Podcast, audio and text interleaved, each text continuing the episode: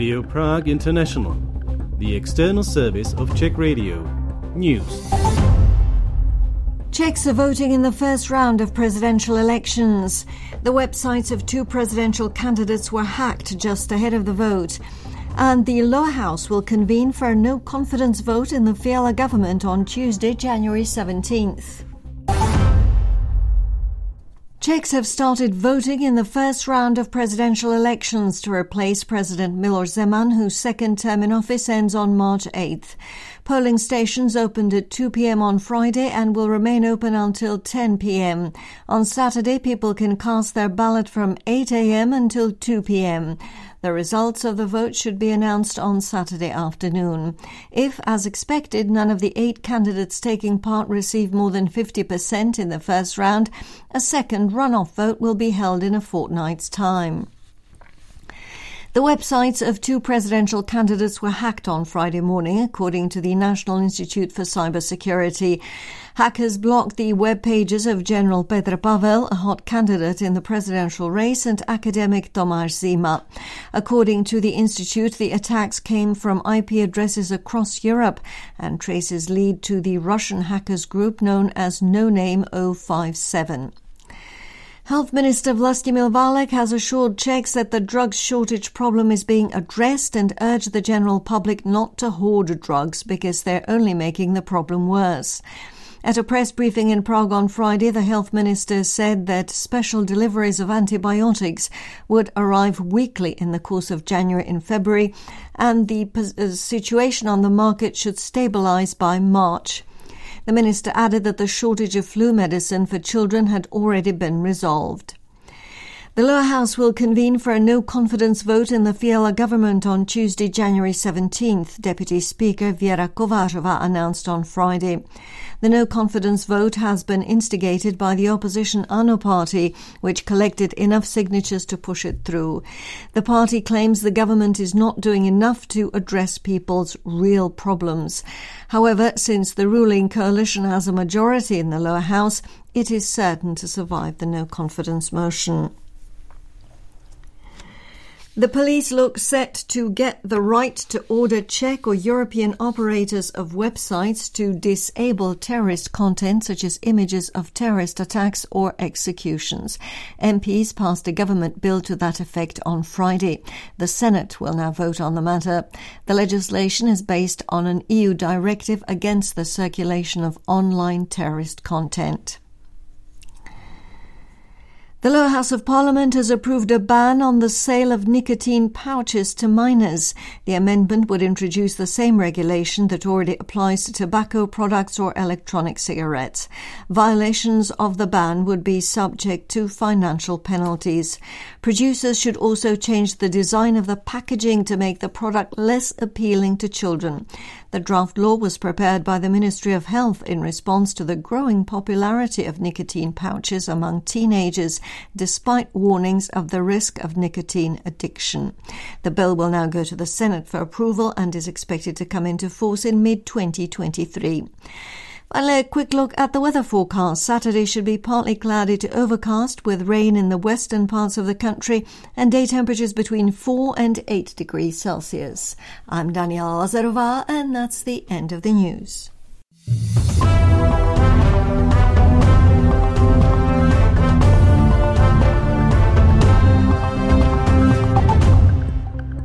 Hello and welcome to Radio Prague International, the external service of Czech Radio with me, Fraňková. Coming up in today's program, the first round of presidential elections has kicked off in Czechia. History of dissident literature under communism gets its own special day. And later we speak to John Kotouč, a US banker with Czech heritage. All that coming up, so please stay with us. The first round of presidential elections is taking place in Czechia this Friday and Saturday. Eight candidates are vying for the position of Czech head of state to replace the incumbent president Miloš Zeman, whose second term in office ends on the 8th of March. Tom McEnchroe is in the studio with me now and has been following the process. Tom, I understand that the winner of the election will be only the second president to be elected by popular vote. Hi, Ruth. Yes, the popular vote has been used to elect the president since 2012. Before then, the Czech head of state was elected into office by the two chambers of Czechia's parliament.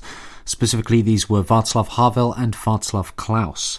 Thus far, the only Czech president to ever be elected directly by the people was Miloš Zeman, whose second term is set to end this March. The person who succeeds him will receive a five year mandate to serve as head of state, and that mandate can be held for a maximum of two successive terms, so a total of 10 years. An optional second round is also planned for the end of this month. Tell us what would have to happen to necessitate voters to go to the ballot again. Yes, indeed. If none of the candidates receives more than 50% of the vote in the first round, a subsequent second round will take place on January 27th and 28th. In the previous two popular elections, no candidate ever succeeded in the first round. But a little bit of trivia for you the winner of the first round has so far always gone on to win the presidency. And could you just recap what sorts of powers does the president actually hold? Well, constitutionally, Czechia is a parliamentary republic, and the position of president is thus far primarily a representative role. However, and we've seen this with Miloš Zeman over the past years, the holder of the office can exercise significant influence through the powers that they get from the constitution.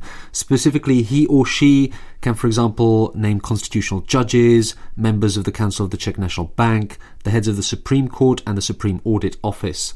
And of course, the head of state is also the supreme commander of the armed forces and names the head of government and the members of their cabinet. Tom McEnchroe summing up the presidential elections that have kicked off in Czechia. And you can, of course, follow the election news on Radio Prague's website as well as on our Facebook and Twitter. Moving on now, a proposal put forward by a group of five coalition MPs to make October the 12th the official day of Samizdat was approved by the government this week. Although not a state holiday, the marking of the date as a significant day in the Czech calendar brings recognition to the people who risked and suffered persecution by the communist state between 1948 and 1989 due to their illicit activities. Anna Fodor has the details. Miroslav Svoboda is a native of Plzeň who is involved in the publishing and distribution of samizdat materials in the West Bohemian city. I'm not from Prague, so I wasn't in the very center of samizdat activity, but here in Plzeň we tried to self-publish some magazines, books and so on. Every once in a while we went to Prague and brought back what they had published there. We also distributed petitions to release friends who had been jailed. Samizdat, literally meaning self-publishing in Russian, took place across the Eastern Bloc and was a form of dissident activity in which people reproduced and distributed written materials that had been censored or banned by the authorities. The materials were usually produced in a makeshift way, as Miroslav Svoboda describes.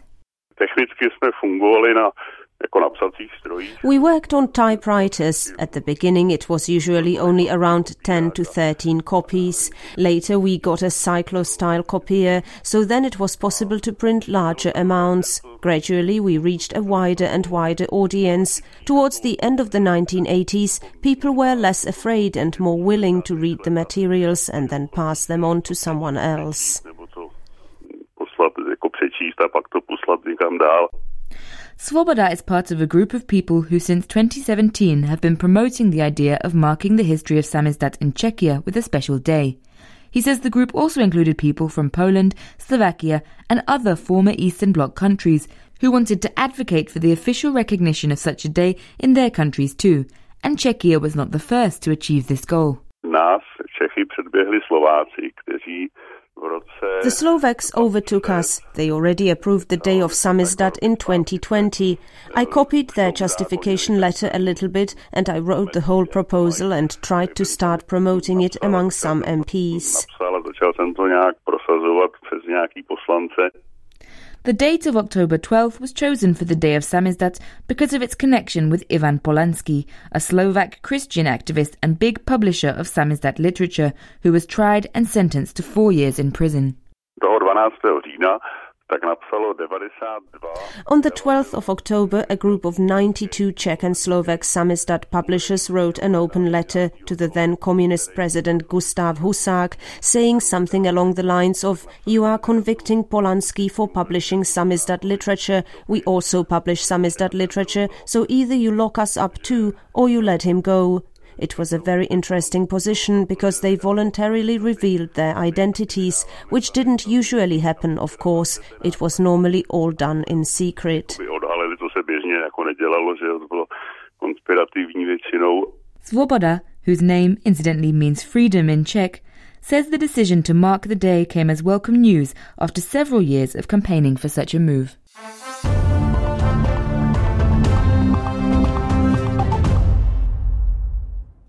Just a reminder that you are listening to Radio Prague International, the external service of Czech Radio, where it's now time for our feature of the day, brought to you by Tom McEnchroe.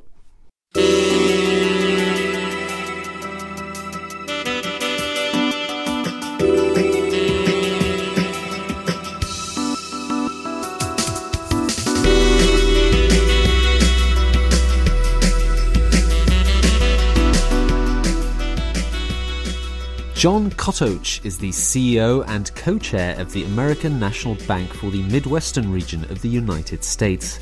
Descended from a family of Czech immigrants to Nebraska, he is also a member of the American Friends of the Czech Republic, and he recently visited Radio Prague International Studios and spoke to me, among other things, about the organization and its aims.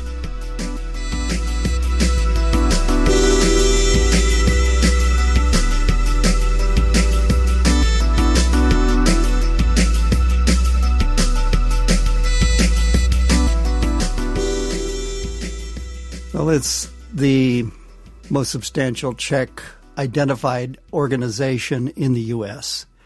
So it's important for us to have good relationships, for the Americans to have good relationships with Czechs and vice versa. So we try to act as intermediaries if necessary. But it's not official government, it's purely a private charity foundation. How many members do you have, and are those members predominantly people with Czech heritage, or is it anybody? Well, mostly someone with a connection to Czech Republic. But like Norm Eisen was at one time here in the embassy. I don't think he's Czech. I, maybe he is Czech, but he is on the board too. And how big is this organization? There are probably on the board 25 members. Okay. You're obviously very interested in the Czech Republic. You still feel ties to it, even though you're a fourth generation Czech. So could you tell us about your family and, uh, you know, maybe why your ties are so close to the Czech Republic? Well, it's very interesting. Um, maybe it's many more than fourth generation Czech. I have traced my family to the 1600s, and my grandfather's brothers, three brothers, would eat all in the same household together on Sundays, you know, sauerkraut, dumplings, and usually duck or something like that. I would sit at their feet and listen to their stories about the days when they lived in Bohemia. That made a big impression upon me. And my grandfather was a very educated guy, a um, graduate of the University of Nebraska and a poet, a statesman, a banker himself, and was elected to, you know, our unicameral and bicameral legislatures in the past. So I had a lot of contact with people who were Czechs in Nebraska from a very early age. I guess that made a very good impression upon me. And my grandmother as well was from Bohemia. Did you speak Czech with your family, or was it just a? Well, there was some Czech spoken, but mostly stories. So I grew up with stories about Žižka and stories about how there was this Bible that was hidden in a beehive because it was illegal to own this Bible because it was in Czech. A story that a number of friends in Nebraska and Iowa and Minnesota that I've talked to have had too. uh, in their families. And uh, could you tell me about those Nebraska Czechs? I mean, I don't know if you're in touch with any of them, but uh, I just know that we have lots of listeners who are Nebraska Czechs. So I'm curious. Well, I am a, a member of the Nebraska Czech Slovak Club, and there are many clubs in that area of the United States. Nebraska is uh, probably the most populous per capita population of Czech ancestry in the United States. Texas, by far the more in numbers, but Nebraska, it's very common to have someone who is of Czech ancestry or who's, if they're not bearing a Czech name, their mother or someone was Czech or had Czech ancestry. So it's not uncommon. And I understand that these ties are still very much maintained? I mean, I see there are lots of, for example, Facebook groups where there are sort of parties and things going on with Czech attire, you know, Czech food. I mean, you guys are sort of trying to maintain that connection, aren't you? Yes. In fact, my wife and daughter are right now working with a woman in uh, the outskirts of Prague to design a kroy for my daughter.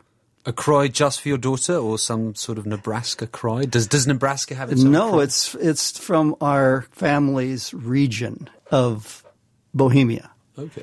And of course, each region has its own kind of kroy and materials and how the dresses are formed and so forth. And that is a science in itself. I was not aware of that, but I am now. And could you just tell us maybe how do you maintain your Czechness in Nebraska, I guess, or something like that? Like, what sort of uh, traditional things do you do? We uh, have a Christmas party, uh, the Czechoslovak Club in Omaha. I'm always looking at uh, a publication of the uh, Czechoslovak Ancestry International that's in Minneapolis, Minnesota, that is a national organization. I work with many people who have Czech heritage and we joke about it more than anything as to where we can find the best kolache or Czech food. And so it's many generations away from having been living in the Czech Republic. See, our family moved here in 1882. So that's many generations already, and three generations since I was connected directly to the Czech Republic. And there's um, a lot of awareness. I have one employee who's from one of the Czech centers in Nebraska, and there's the Czech capital called Wilbur, Nebraska. See, my daughter is actually competing in one of these Czech club competitions, and it is a good way to renew our heritage. Could you just tell us, you know, when you said 1882, so what did your family move to Nebraska? What were they doing? Were they farmers? Or? Well, they came from Jitkov, and he was a grocer and businessman, and times were very tough.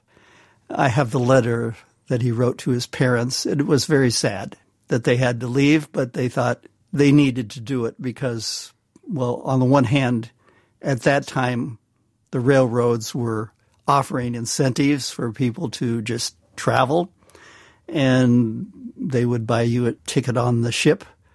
And so they came, they had a relative in Nebraska that linked them to this community where I grew up called Humboldt, Nebraska. And that's how the family started to settle there. My grandfather was like Czech brethren, and I didn't think much of it until I read an article recently that about 10 years ago that said that only 4% of immigrants were Protestant. The rest were either freethinkers or Catholic. And I thought, that's a very small percentage, which caused me to start to do some more research. And then I learned more about the uh, patent of toleration and Joseph II and all of those political actions that were taken and realized that one of my ancestors was baptized in a church in 1782, awfully close to the issuing of the patent. I thought, okay, this indicates to me that this didn't start in 1782. It started much before that because in the relics that my family held onto, some of them, which they probably didn't completely understand, were all these old ink prints of battles in the Hussite Revolution and also uh, pred or something like that, where he was in front of this funeral pyre. Those are quite common, no? Those pictures that a lot of Czech families have them. Oh, yeah. And this was a very old ink print. And so these were the stories I grew up with. Is this your first time that you've been in the Czech Republic? Since? Probably third. Third. When did you first start coming to the Czech Republic? Oh, as a child. As a child, so during communism? During communism. How did mm-hmm. that happen? How did that work? It was a much different place at the time. I was probably in high school at the time, and uh, now I'm in my 70s. And I remember we met with a Czech friend who was working in the embassy. We had a wonderful meal here in Prague, and then took a. You had to work always through the Czech travel agency, the communist government travel agency, to do anything, but they thought it was okay. They would drive us down to Jitkov. So we visited Jitkov more than 50 years ago. More than 50 years ago, so the 70s? And it hasn't changed much. so we're talking the 70s? Uh, we're talking early 60s. Early 60s, so before the Prague Spring and everything. Did oh, you, yes. How did you experience the Prague Spring? Do you remember it? Um, it was a time of great hopefulness for Czech people and very moved by the leaders that brought about Czech Spring. I have met Václav Havel in the past and was very impressed with him. And then there was another earlier leader that I. Well, Dubček, right? Dubček, that was it. That's the Prague Spring, yeah. Yeah, and I had not met him. But yes, I mean, we followed the news very closely and were hopeful that it would stick, you know, that it wouldn't just fail. And tell me then about the Velvet Revolution. How did you experience that, and how did you end up meeting Václav Havel? Well, that was really through AFOCR, probably. American Friends of the Czech Republic.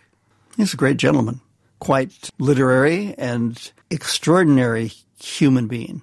Okay, and you met him, I'm guessing, in the 90s or the 2000s? 2000s. Mm-hmm. 2000s.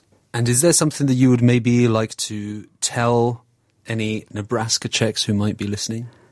I think they know as well or better than I do why their Czech heritage makes a difference. In this many generations apart from immigration, there's probably most of them think of the Czech people as through the foods they eat more than they follow the politics. I don't think that many follow the politics, but there's certainly, especially in American Friends of the Czech Republic, many who follow Czech politics. At one time, Madeleine Albright was part of American Friends of the Czech Republic, and my I I've met her. There's no one I have more respect for or had more respect for than her. What an incredible intellect and diplomat for the Czech people. And uh, I'm going to ask you again, but uh, what was she like? I know you sort of said something, but uh, maybe tell me about the situation in which you met her. Well, she was helping to honor a few Americans who are in American Friends of Czech Republic, and she was herself receiving an honor from them. She's enormously able to express herself, was able, it's not that long since she died, and she was so alert to the moment she died. I mean, that in, itself was always impressive to me is you know, we hear about mental decline these days. She had none of it. She was a grand Secretary of State. It was very difficult to find a better one. And um, very alert to the kinds of risks of fascism and extremism that she grew up with that were occurring in America that she wanted to call attention to and she did it very effectively.